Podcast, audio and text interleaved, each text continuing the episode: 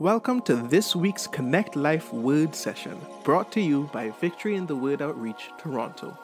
In these word sessions, it's all about connecting our lives to the Word of God so that we can live out our faith in really practical ways. Together, we are learning how to stand in truth, triumph over challenges, and thrive in purpose, releasing the sound of victory as we go.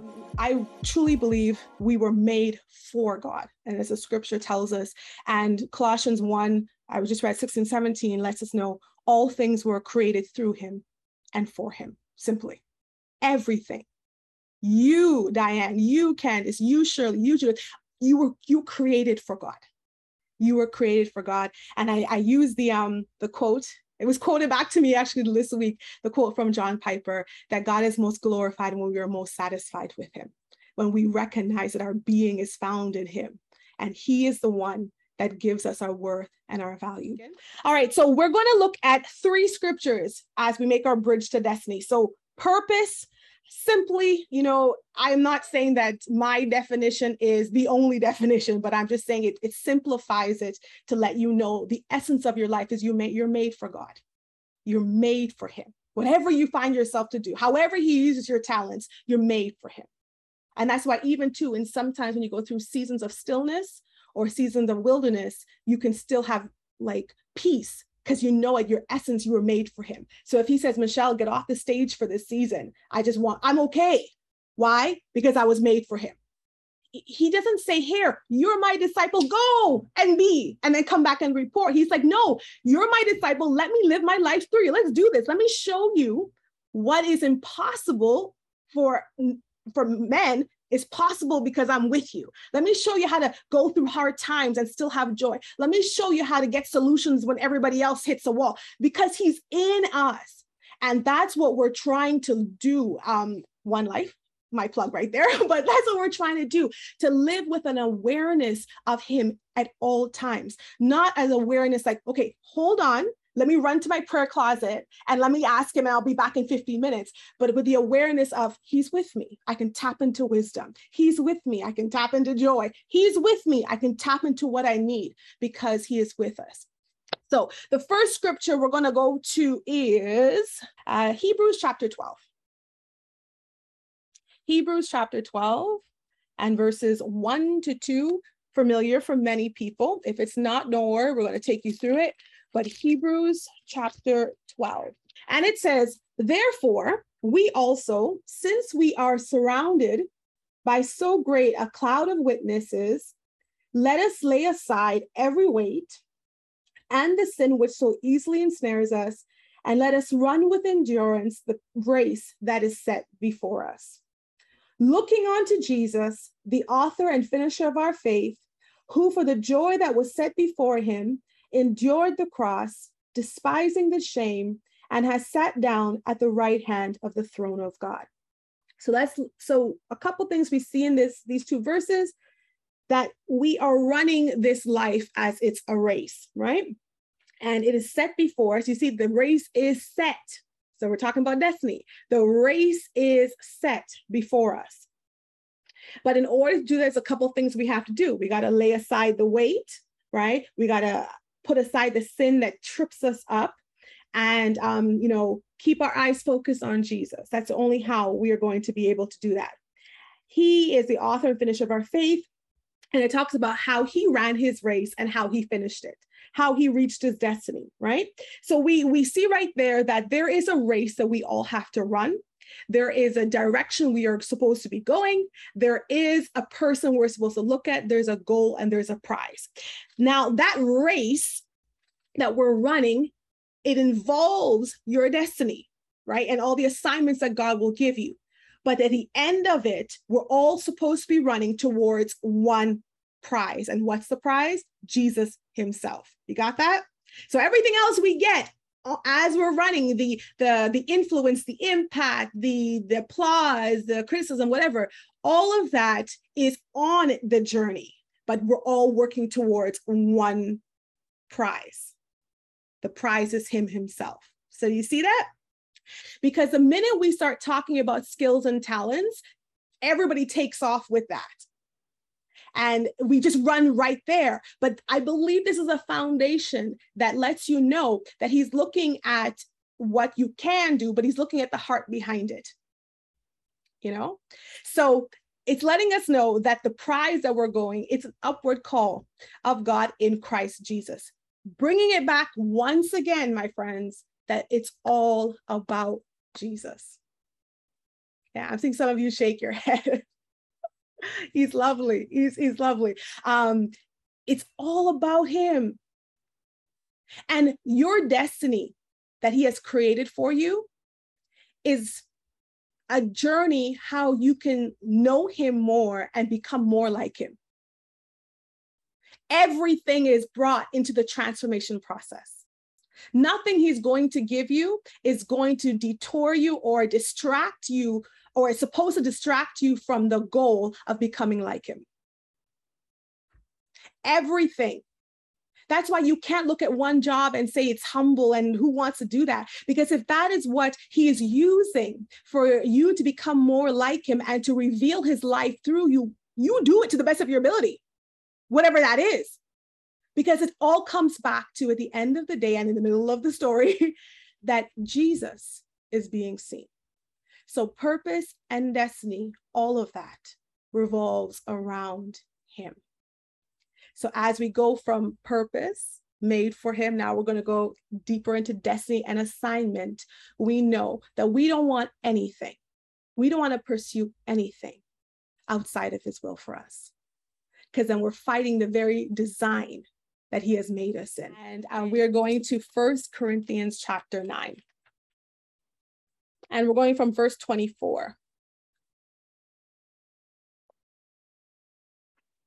It says, Do you not know that those who run in a race all run, but one receives the prize? Run in such a way that you may obtain it. Verse 25. And everyone who competes for the prize is temperate in all things. Another word for moderate, right? Now they do it to obtain a perishable crown, but we for an imperishable crown. Therefore, I run thus, not with uncertainty. Thus I fight, not as one who beats the air, but I discipline my body and bring it into subjection, lest when I have preached to others, I myself should become disqualified. So, what he's letting us know um, in this verse is that once again, this this race basically is this life is like a race, and there there's a way we have to run it, and the way we run it is we run it with uh, some translations say purpose in every step, but here he says in verse 26 therefore i run this not with uncertainty. Thus i fight not as one who beats the air so it's letting us know that we must run it with certainty. Right? We must run this race with certainty. Now, you may think, okay, well, I'm not certain about a lot of things in life. And especially as I walk with God, sometimes I'm not certain about what He's doing in that moment, right? But I, I want to offer this to you. Remember, we're going back to purpose, which is that we're made for God. So if I'm certain that my purpose is already set, then the running of my life will rest on something that is very solid. The running of my life is not just re- resting on me and my skills and my talents that can fluctuate. The running of my life is resting on the foundation of who Jesus is. And it brings a power, it brings a strength and a certainty, even in the midst of, um, you know, uncertainty in life in that sense. So he wants, uh, he's telling us that we must run this race, but we must run it in such a way that we actually want to obtain the prize. It's not going to happen just that way. Even when you think about the things that you've been through in life and your experiences, some of your traumas or some of your, you know, just your chapters in life, to move through it with victory and to move through it like a conqueror, you are actually training your mind how to respond. You're training your heart how to respond. That is key. So when he was talking about training and trying, it's like, yeah, in some areas I had to be honest with myself. In some areas I'm trying. I'm not really training. I haven't developed a schedule. I haven't made myself accountable. You know what I mean? I haven't really said, I haven't done those things. I just said, okay, I want to do this and I try, right? And the first moment I don't feel like it, I stop trying right? But the thing about it with training is different. You know what you're working towards, and it takes investment of time. It takes a, a, a, training of your mind. It takes an involvement. That is not us laying your hands on you and you getting the goal done. That's you coming into partnership with God and saying yes to destiny and putting things in place to bring it about. And no one can do it for you we can encourage as as scripture says and, and we read in hebrews there's a cloud of witnesses people who have done it before. You know we can encourage we can pray we can strengthen we can even invest we can buy you a meal when you're studying. But at the end of the day you have to make that agreement with first of all your purpose. I'm made for god so i'm going to give it my best. I'm going to give life my best and then also I've met my, I, he's shown me my destiny, my assignment. And because of that, I'm going to train. Some of us, okay, let's let's get practical here. I'm going off a little bit, but some of us, let's get practical. We want to preach there's training involved. Now, I'm not talking about you have to go to, to every seminary and every Bible school. Some people that's for you. I, I, I, you know, I'm one of those people. I, I love education. All right, but there are so many things available on the internet for free. you know what I'm saying? There are so many things available. What are you putting in place to get to that goal? And then we can say, well, you know, I don't want to be like out there and just people think that I'm push up. Well, guess what? Jesus came for one purpose. He said it was written in the book, and he didn't get sidetracked. He didn't, he didn't get sidetracked by what people would think. So why is it at the end of the day we would say, well, you know, if they might think, listen, listen, you know? And so if it whether it is for finances and budgeting, right? Or whether it is for um, for health getting back in shape right? Whether it is for for preaching or for teaching or for hairdressing whatever it is let's get the attitude of training. Because it's going to take from you. But you know something there's a joy that comes in it because um at the at at the beginning you may see the cost more than the glory but trust me as you go as you go and you start to see the fruit of it, it becomes its own motivation.